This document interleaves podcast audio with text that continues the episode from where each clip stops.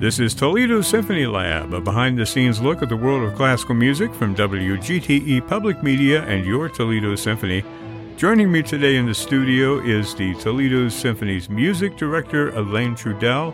We also have principal second violinist and artistic administrator, Merwin Siu, and a special guest making a return appearance. I do have a fanfare for you.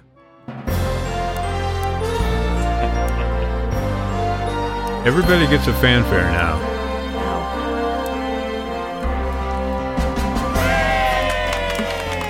Way to make her feel special, Brad. Yeah, that is Megan Amos. Welcome, Megan. Thanks for having me. Tell us who you are. Uh, I play principal French horn with the Toledo Symphony. Yeah, and, and wonderful, wonderful uh, performer. I've heard you many times in the hall. And we do want to mention that you've been on the program before. I, I think when you first came here to Toledo. Yes. We're going to talk about a concert that uh, you are playing, Megan. That's why you're here today to tell us all about it. But first, I would like you to tell us all about yourself. We may have covered this a little bit last time when you were on, but if you can give us a quick little rundown, biographical rundown, your journey from wherever you came from to here. And also, since we talked to you last, you got married, by the way. Congratulations to you, you. on that. And uh, so we want to hear all about it. Let me give you a choice of music. You can either choose this, which is really Sure. slow. Alain is cringing right now. or you can have this. A little somnambulistic music. I'll take the Brahms. They're both Brahms, okay? or, or at least they purport to be Brahms, uh-huh. right? So which one do you want, A or B? A. A, okay. All right, here's Megan's story. Take it away, Megan. Yeah, so I'm originally from York, Maine, very far from here and different. And I've lived in Toledo now for almost three years. And before that, I played in the Fort Wayne Philharmonic, just down the road from us. Um, I went to school at the New England Conservatory in Boston. And um, I do come from a musical family, so it's kind of always been, you know, a part of my life. But I do have a lot of other interests outside of music. Um, right now, you know, getting the garden going, and um, I do like to do a lot of other stuff like knitting and you know traveling around the country and things like that. Wow. So, yeah. When did when it. did you first get interested in the French horn? I mean, was it was there a story attached to that? Um, it's not a great story to be honest. Um, We're all about not great stories. yeah, um, I did play the cello when I was a lot younger, just because my grandfather was a cellist, and um, I really just did not like it. and so once my mother let me quit that, um, I did, and then I kind of discovered band when I was in the sixth grade, um, and my mom she chose the french horn for me because she knew it was such a great instrument and no one at my school had ever played the french horn. Actually not a lot of people in maine played the french horn and wow, why is that? Is there something in the water there in Maine? Or well it is to be honest it is a really hard instrument to learn at first and um, if you don't have the ear for it because our pitches are so close together in the harmonic series in our really good normal range um, it can be torture if you don't have that kind of ability to just pick out the note yeah. So, So what you're of- saying is that people from Maine are tone deaf and lazy, basically. Sure Except for you. Except for you, of course. Now, Alain, I'm going to let you just say a little bit uh, about Megan because you guys have worked together now since Megan came here, and Yeah. Yeah. I've heard you many times say complimentary things about her playing. oh Oh, I, I think Yeah, so now he- he- this is your chance. You're on the spot. Tell her what you really think. okay. No, Megan's a fabulous player. I mean, I enjoy enjoy all of our concerts together, and I enjoy uh, uh, how uh, she's taken uh, the section as a principal horn because sometimes you get younger players to come in, and uh, they can play their part. But they're not great leaders, and you lead the section super well. So for me, when I get a leader, they're also responsible for their section. So you know, I know I'm I'm really happy, and your solos are beautiful. And when I'm not here, I I listen to them on the on our uh, on our uh, web uh, streaming uh, on service, the yeah. streaming service, and you know, and uh, I like that we're starting to talk more and more about uh, how you like things also, and I'm very happy that we're doing concerto next year. I mean, Yeah. you know, and Yeah. I I can throw pretty much anything at her, and she's just like, uh, "You have anything more?" She doesn't go like, uh, "What?" So Yeah. that, that that's pretty much the personality I'm looking for. I think we uh, we both brass players also, so we can discuss uh, brass things. And uh, no, just a great great leader all around, super player, and uh, couldn't be happier to have her as my principal horn. You're both members of the brass mafia, as it were. well, Yeah. we, we we can tell you about it, but you know, then we'd have then to. you'd uh, have to make me play French horn. Plumbing Society. Yeah. so, Megan, now's your chance to tell Alain what you really think of him. I'm kidding. I'm kidding. I'm kidding. Actually, we want to hear about this concert because it- it's music of uh, Johannes Brahms. Also, there's an additional work by Arvo Pärt on there. We're going to talk about that. But uh, Megan, you're performing the Horn Trio by Brahms. It's a really well-known, wonderful piece of music. Yes. And since you chose the Hungarian dance for your story, you have to have the lullaby to talk about this because it's the only Brahms I've got. So tell us about Brahms. Yeah, so I'll be performing the horn trio um, April 10th at 7 p.m. with my good friends Valerie and Kirk, um, the concertmaster of TSO and the pianist. And we're really excited to share this with you guys. Um, it is such a great piece of music. Um, his Opus 40, written in 1865. And as I'm sure a lot of people know, 1865, very significant year for history and also for Brahms himself. So, of course, the end of the American Civil War. And um, for Brahms, the death of his mother, who he was very close with. And so, this piece actually, he wrote it to commemorate his mother's death. And um, something I learned about the piece when I was researching it was that he actually did not write another piece of chamber music for eight years after he wrote this piece, which was the only point in his career that he did something like that. So it just shows, um, you know, how much this piece meant to him, to his heart. Yeah. I, I did not know that about this particular piece. It's really a, a heartfelt story. It's hard to quantify Brahms as far as where he sits in the pantheon of composers. You know, you think of him as a little more conservative, but he was really interested in musicological pursuits. He was interested in uncovering music, which he did by some well known composers, incorporating that into his work. He had these forward looking ideas, but most of it was expressed with a harmonic and musical language that might have been considered a little conservative at the time, but was really was was essentially Brahms, you know, his musical DNA. Where does this particular trio fit in? And maybe Alain, you can talk about this a little bit. Where where does the trio fit into like the larger Brahms as a whole? I know you did the second symphony on the, the concert last weekend, and you're doing the chamber program this weekend. Where does the chamber stuff fit in with the uh, symphonic stuff? Well, all the chamber music of like the great composers, it's like going into their private diary a little bit, you know, going reading things they they don't really want to talk about publicly, like a little bit like what Megan uh, talked about with his mother. The personal story, The personal stories, I mean, personal relationship, personal stories. It's the same with the great string quartets of composers, and all the chamber music is really, really personal. And for Brahms, it's uh, he's writing for people. Uh, it's like the the other trio we'll talk about. I'll talk about the other trio, but the clarinet trio. But uh, it's really relating to people. And what's interesting about uh, Brahms and the horn, and I don't know what you think, Megan, but uh, is that uh, you're talking about being conservative. I mean, you know the. It's music that he was not like a particular fan of the valve, valve horn. Yeah, I was actually going to talk about that. Um, back in Oh, 1865. hang on. Oh. Okay. We're back in the second symphony. We're back in 1865. Okay.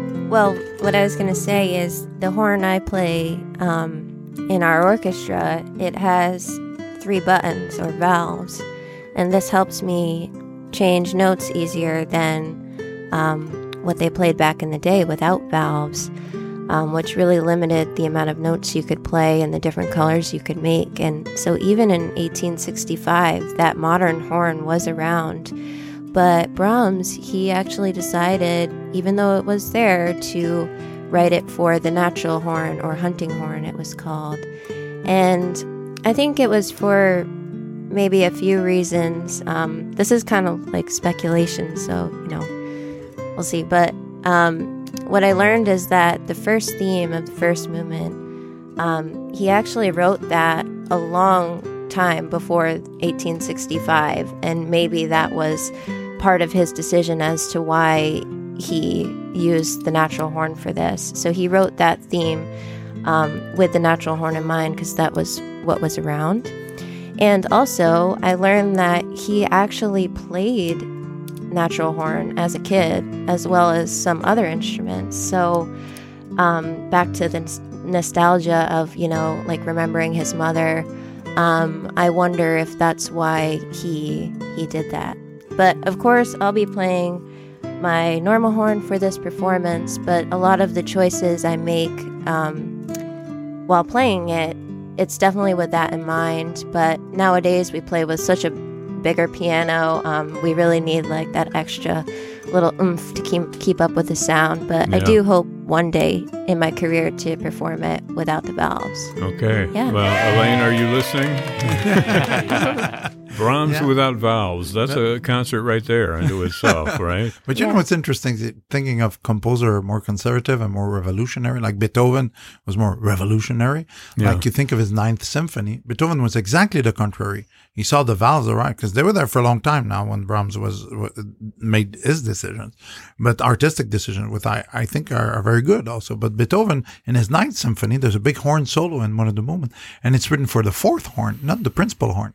Hmm. It's because everybody was so conservative. He said, "We'll give it to the young, the the new young player who does play, does want to try the valves." And so he gave him a big C flat major scale. And of course, nobody can play besides the person who has the valves, actually. So that's Yeah. you know, each composer doesn't. It's not a question of better or other. It's just different choices. And also, Brahms has this sound, which I, you know, it's, it's you can be, develop an obsession over Brahms' sound, like the strings and the horns together. It's like some of the best sound you'll ever hear in a hall while you're sitting there. Nobody could write for horns and for strings like Brahms. I mean, Yeah. Strauss for horn, but you know, but but for for the strings with that, oh my god, the beginning, you know, like when we played the second symphony, this opening with the cellos in the second movement, uh, and then oh, the horns joining in with the trombones, like oh, it's incredible. Like so it's really the blend that he puts it together. Yeah. A- And one of the things that I admire about Brahms's music, and this is, you know, not connected to the orchestration or the or the actual gestures that he makes, is his uh, sense of humor that seems to pervade. You know, even the most serious works, there's always a little bit of not taking oneself so seriously. Uh, would you agree with that as far as the the horn trio goes? Sure. I mean, even this piece, which is so serious and all about grief, the second movement is like kind of a lighthearted scherzo, and Yeah. I think you're exactly right. It's um, it gives a nice little relief from the other three movements that are so serious. Merwin, you've been so quiet, sitting over there, nicely watching and listening to our, our podcast today. I mean, I know for the violin, Brahms, you know, wrote some legendary stuff, including that violin concerto. But what's your experience with the music of Brahms? When Megan was talking about the Opus 40 trio, it reminded me a lot of uh, my experience playing the first violin sonata. Um, and it's kind of modeled after a song, the Regenlied, a, a rain song. Mm. And there's this just incredible sadness and nostalgia to it. It's one of my, it may be my favorite violin sonata. And um, I think that it, it strikes a very similar mood. Um, I actually think of Brahms very much as an autumnal composer, Mhm. um, and the Great Clarinet Quintet, have, have having had the chance to perform that piece as well. But it's, I think, the, the chamber music of Brahms really you can get so many different extraordinary emotional experiences. Um, the early string sextets are so joyful, so open, and it really it if you listen to the the chamber music of Brahms and lead your life in that way, it's a life well led. nice. life advice, life hacks from the pen of Johannes Brahms. We're going to talk about the clarinet uh, trio as well, which is on this concert. But first, I want to talk about a different concert just briefly. This is, uh, first of all, the chamber concert is on Sunday, April 10th at 7 p.m. in the Peristyle. And the concert that I want to mention now is with the great Bernadette Peters. She's going to come to the Peristyle on Saturday. That's April 9th. And that concert is at 8 p.m. Uh, some tickets are available. You can find more information about both of these concerts at ToledoSymphony.com or 419 246 8000. I, I don't want to jump into Bernadette Peters' uh, life and career too much because, you know, it would take up one or two or three or more podcasts. So, what I did was I put together a little quiz so we can learn about Bernadette and maybe win the quiz at the same time. Okay. so, let me uh, cue up that quiz. We have a choice of music that we can play. Let's go with this. Okay. This has an introduction. Alain, you're making a sour face. Uh, it's, no, it's okay. The trom- trombone sound was. Always the trombones. Okay, here we go. Five questions. What was Bernadette Peters' real name at birth? We, we should tell Megan that the way we're doing the quiz is that you, you write down your answer, A, B, or C, and then we'll go back and say what it was. Okay? So that way everybody at home gets to play as well. tell them what they won, Merwin. okay. What was Bernadette Peters' real name at birth? Was it Bernadette Piotrowski? That's A. Was it Bernadette Lazzara? That's B. Or was it Bernadette Paterson? That is C. A, B, or C. Okay, she was born about 12 miles from Broadway. Was she born in Queens, Brooklyn, or Long Island? A, B, or C. Queens, Brooklyn, or Long Island? When she was a child, she appeared on what TV show? Was it Juvenile Jury? Was it Name That Tune? Or was it the Horn and Hardart Children's Hour? A, B, or even heard of C? Or it could be all three or none of the three. That, that, that goes for all of our questions. except Okay. for where she was born. I think Exactly. all of the above would be tricky. or what her original name was, yeah. Well, that could be. Yeah. She was born. Where did Bernadette meet Stephen Sondheim for the first time? Of course, she's known for her collaborations mm-hmm. with the late Stephen Sondheim. Was it in a bar? Was it in a restaurant? Or was it in a theater? Where did she meet him for the very first time? And which Sondheim role did Bernadette Peters not originate? Was it the witch in Into the Woods? Was it Dot in Sunday in the Park with George? Or was it Desiree Armfelt who sings Send in the Clowns in A Little Night Music? Okay. Five questions. Let's go back to the beginning. I'll give you the answers. Megan, Megan I didn't even answer some of them. you look, I, I know you didn't. You didn't write anything down. It's not like you know pop quiz at school. We're just having fun. You can you can choose any answer you want. All right. What was Bernadette Peters' real name at birth? It was B. Oh. Bernadette Lazzara. She was. She took her name Peters from her father, who was named Peter. Ah, Right. So it's B. Did anybody get B? I did not. No, nobody got B. Nope. Okay. She was born about 12 miles from Broadway in Queens. Anybody choose Queens? No, no Queens. chose Long Island. Okay. Of course, the New York traffic time takes about an hour to go those 12 miles. Okay, when she was a child, she appeared on what TV show? She appeared on all three TV shows. Juvenile Jury when she was three years old. Name that tune and the Horn and Hardart Children's Hour. Who got all three? I got it.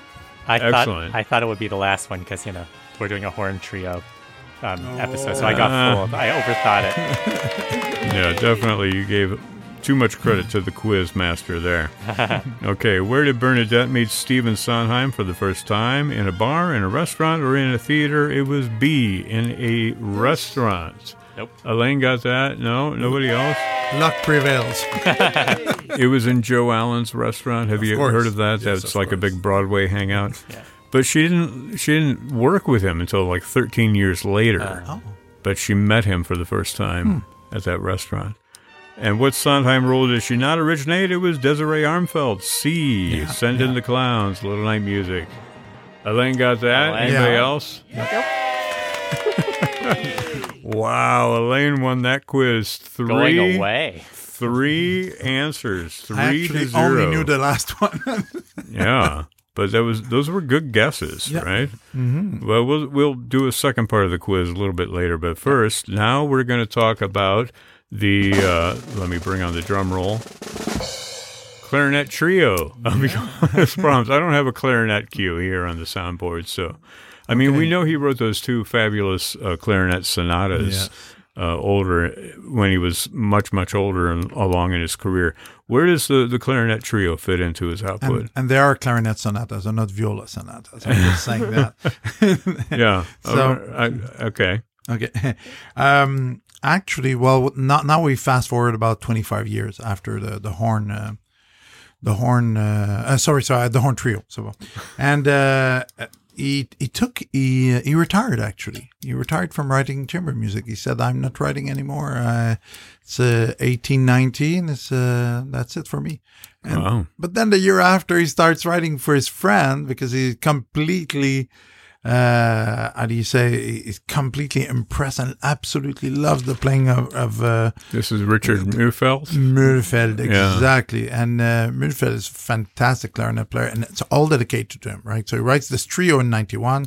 It's uh, like Opus 114. Then Opus 115 is the clarinet quintet, and it just keeps going. So we owe a lot of uh, not the inspiration because we know as soloists, uh, often the pieces are written for people and not necessarily for instruments. Like you know, Joachim was the, the dedicated for, The uh, the violin yeah. concerto, and um, I I uh, I have something in my mind. That's why I'm not so so clear because I want to talk about something before we continue.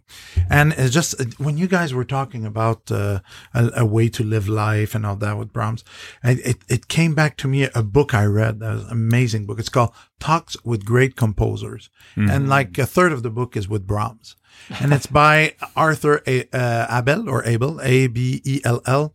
You know what's interesting in it is that Brahms said that you cannot publish whatever I'm saying until 50 years after I'm dead. So the guy write this book, he has all this information, amazing information. Good thing he was very young when he got it. Yeah. And Did he so- talk about Clara Schumann in that in that book? No, he doesn't. and then I was hoping we had found the uh, the definitive No. story. No, no. he talks about divine uh, inspiration and things that you know people don't want to talk about usually.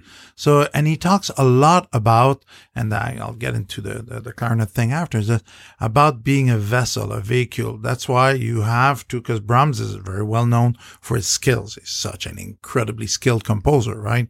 And and he says you have to work on those skills so much so that when the inspiration comes, you work very hard and eventually kicks in. You have to be ready that it goes through you. And if you have enough technique, it can go through you. And, it, and so that's really interesting. I mean, this is a book I recommend to anybody. Talks with Strauss on it. He talks with, uh, uh, this guy talks with a bunch of people about inspiration, about things that we don't want to talk about in public. Usually we just say, Oh yeah, I played this concert there and it's wonderful. And, but you know, like uh, your feelings inside and how, you know, like what inspires you. And uh, sometimes they talk about God and things like, so, you know, you Yeah. can't talk about that these days. we So have to get that book for Megan before the concert this week. Do you have that book?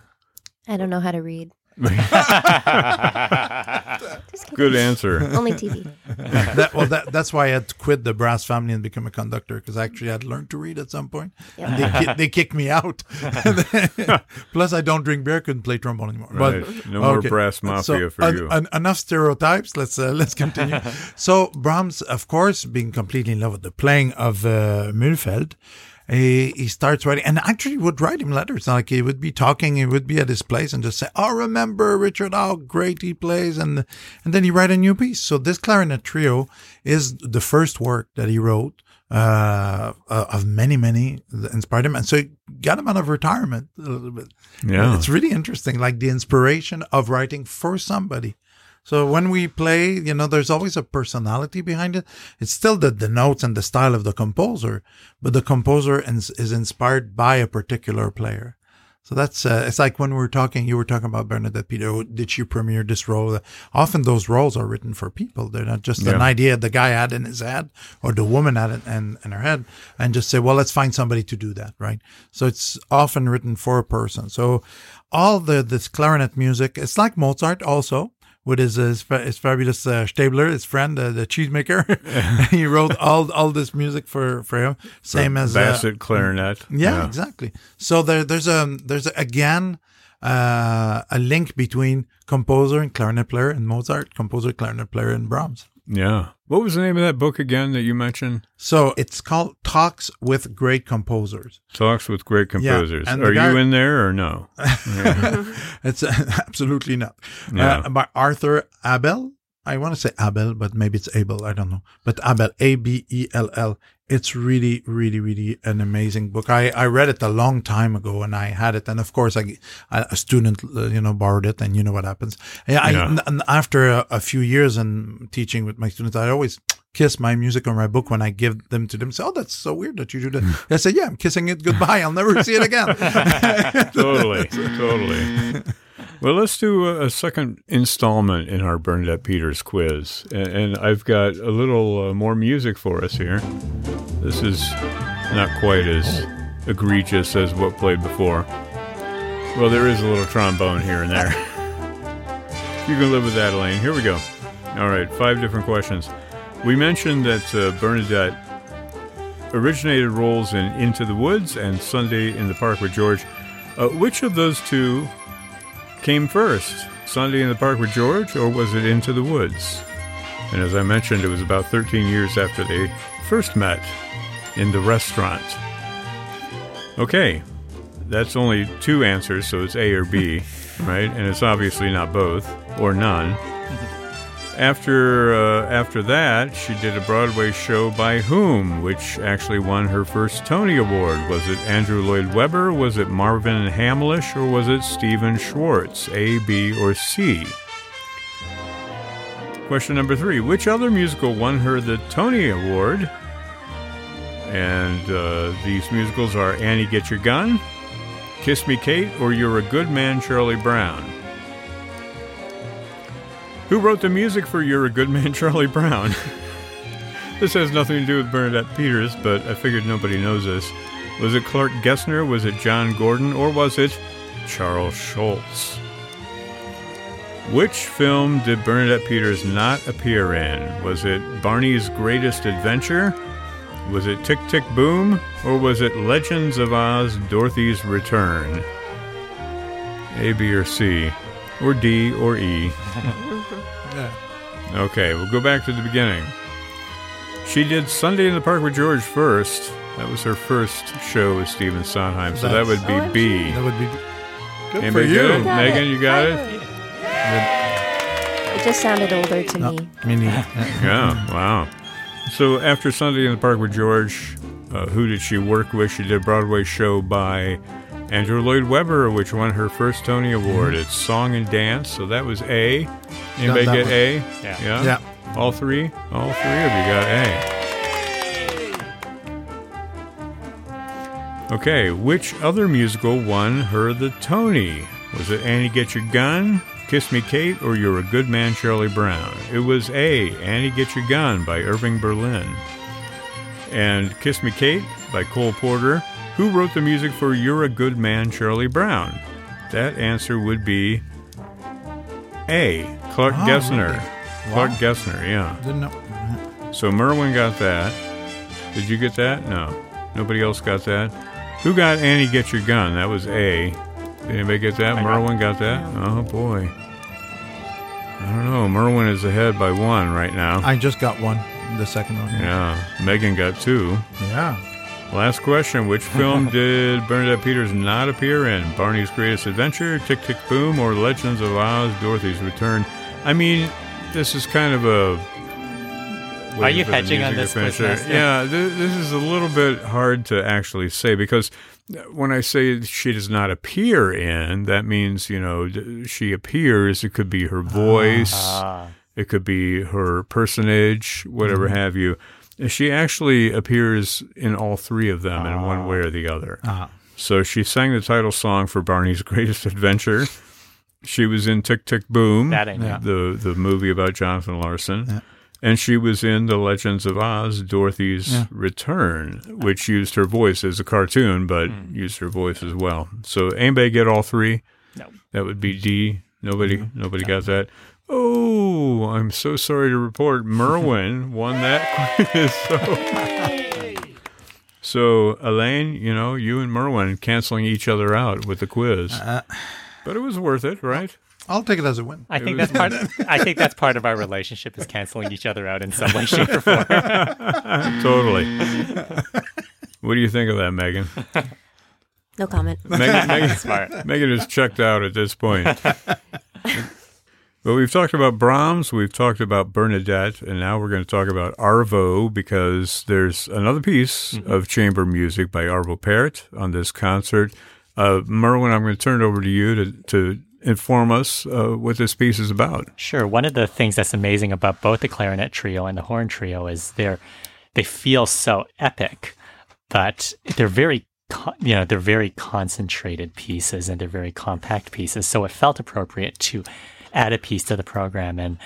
Even though it's from a very, very different era in a way, Arvo Pärt's Am Spiegel im Spiegel is a really great complement to those two pieces. Um, in when you're looking at this these two Brahms programs, they really kind of shed light on kind of his earlier um, his earlier career and his later career, and it's a really fascinating really fascinating comparison to hear the two pieces kind of um, mirroring each other. That's the reason that we kind of chose this piece with the Pärt.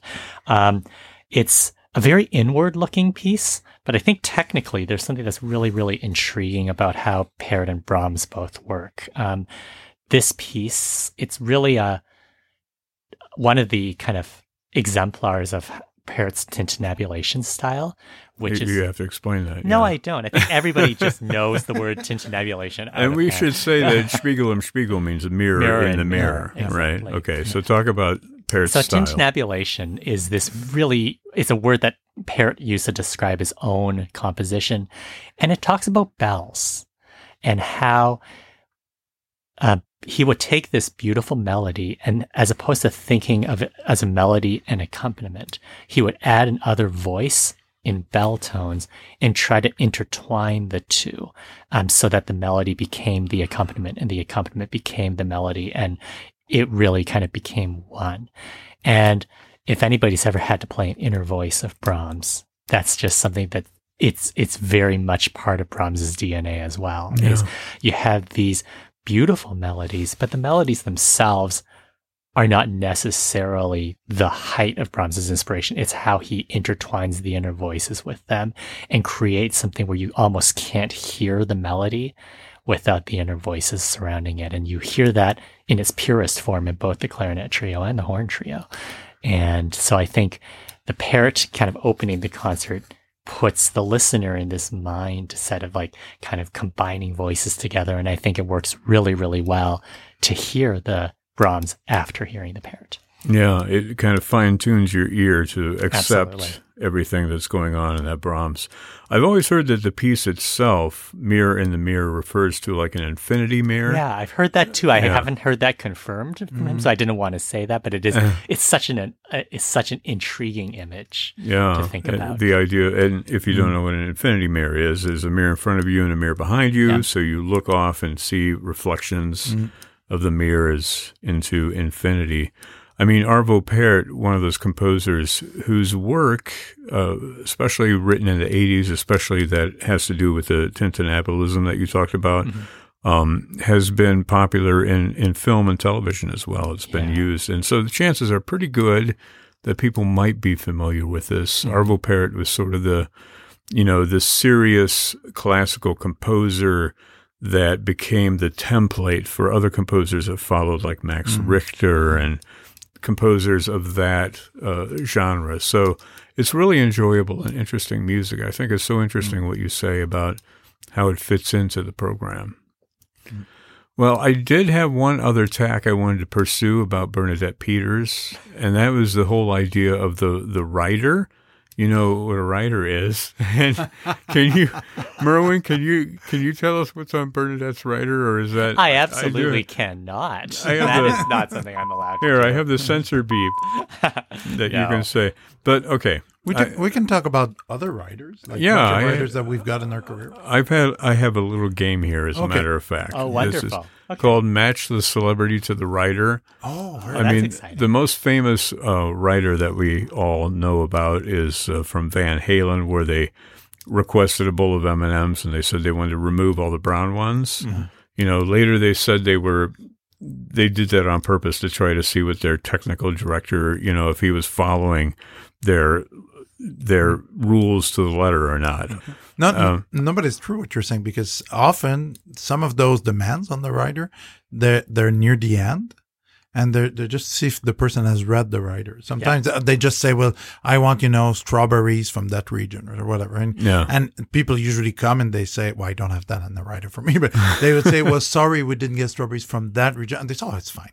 Yeah. because and, and it looks like they're divas, but sometimes because mm, so many times people don't like read the writers really, and there's always something wrong happening, so they go like, okay, they've read the writer, but it, it, it always looks funny when we when you see Yeah. it. But do they follow through? Like if you ask for an elephant and you know something like that, baby elephants and tigers. And, I Yeah. mean, do they actually do it? What's on your writer, Alain? I, I don't have anything. I'm I'm a cheap date, you know, no problem. Okay, I show up and I don't even ask for a dressing room. I mm-hmm. just uh, that's good to know.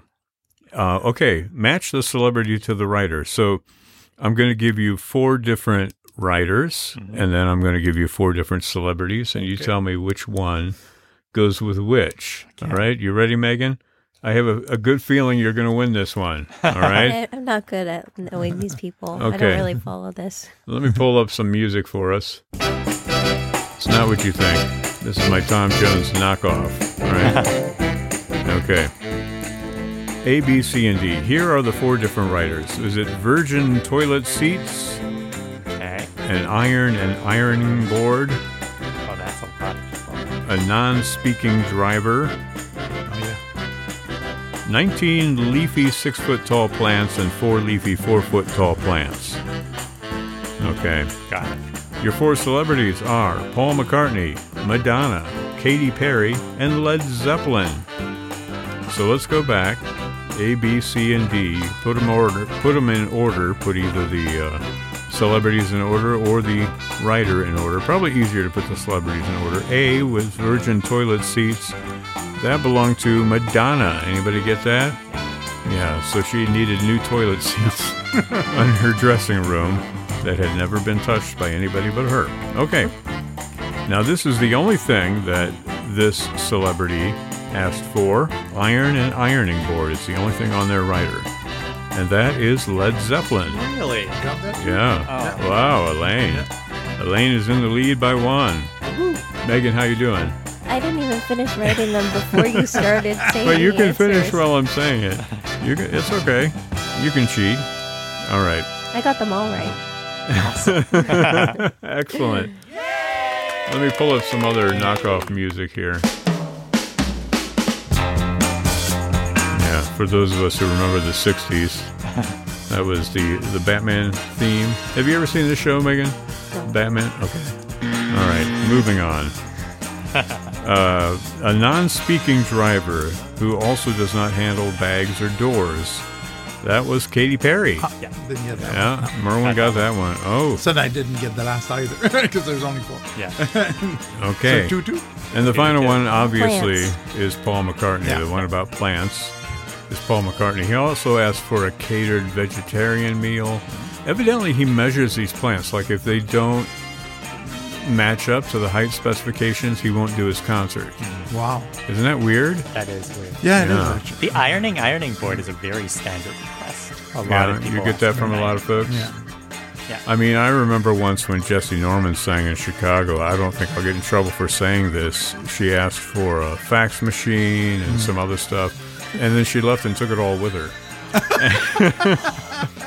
so, yeah, One of my favorites is when we had the singer Storm Large here, who's just wonderful. She's, she's a great Yeah. singer, and hang on. I'm going to pull up some other knockoff music. This is kind of like a love child of Hawaii Five O and the dating game, right? Okay, go ahead. All played by Herb Alpert. yeah, right. She asks for it's it's not a demand, it's just a request. Hey, if if anybody can bring a puppy by so I can like just hang I like she wants the last thing she does before she goes on stage to be playing with a puppy. It gets her in the right stage of frame of mind. Who's that? Bernadette Storm Peters? Large. Oh, Storm Large. And that's I love that about her writer. You should bring in like an armadillo or something, you know, just to see. I Here, play with this Komodo dragon. we had once an, uh, an Italian opera singer. I'm not saying names. That she wanted to have air conditioning, uh, not on the side where she sings in the hall. wow.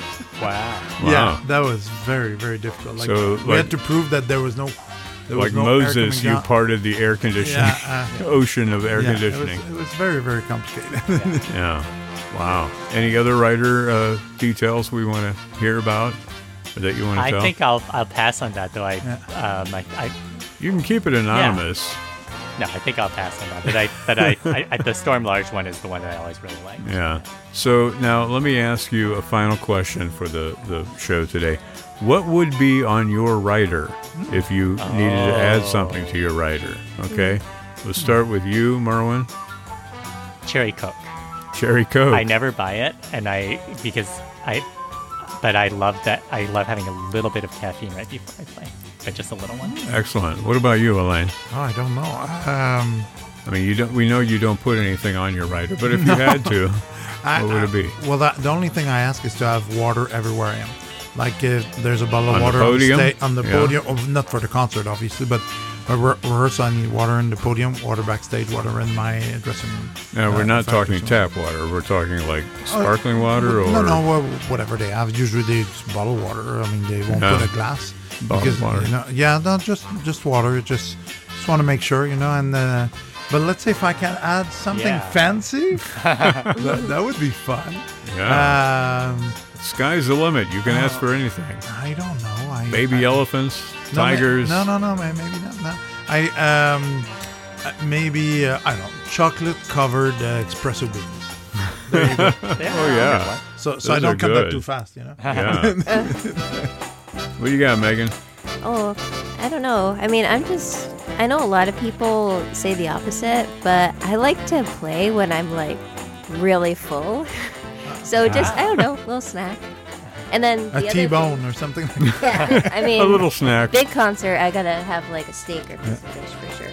Yeah. But the other thing would be, What are you? You're I pulling always- something out of your purse, yeah, your bag. What is that? Oh, lip yeah. Oh yeah, that's the good but stuff. I would Yeah. never let someone else be responsible for that, so I would bring it myself. You would bring lip balm. Actually, Yeah. but it, But- but there are there are um, artists who have specific toiletries, and they actually take pictures of the toiletries Oh. that they, they request, and so so they they don't want to have to purchase or bring them, but you have to purchase the exact brand. Oh So wow. that Yeah. So you could just take a picture of the lip balm, say, or you could say, "I want a big bowl of lip balm, with the brown ones removed." right? Totally. totally. Well, we've had a great discussion today. We've been talking about uh, Brahms. I know it doesn't sound like it, but I we have been very talking about wide-ranging discussion. we had a wide-ranging discussion. Brahms and Bernadette. Two different concerts happening this weekend. Yeah. Bernadette Peters coming to the Peristyle on April 9th. That's Saturday night. And then the following day, Sunday at 7 p.m., it is a chamber concert featuring Megan Amos, principal horn of the Toledo Symphony, performing the Brahms Horn Trio, also the Brahms Clarinet Trio, as well as Arvo Pärt's Spiegel im Spiegel, or Mirror in Mirror. All of that is uh, on the website. You can find more information about it. Get your tickets there at ToledoSymphony.com or 419 246 8000.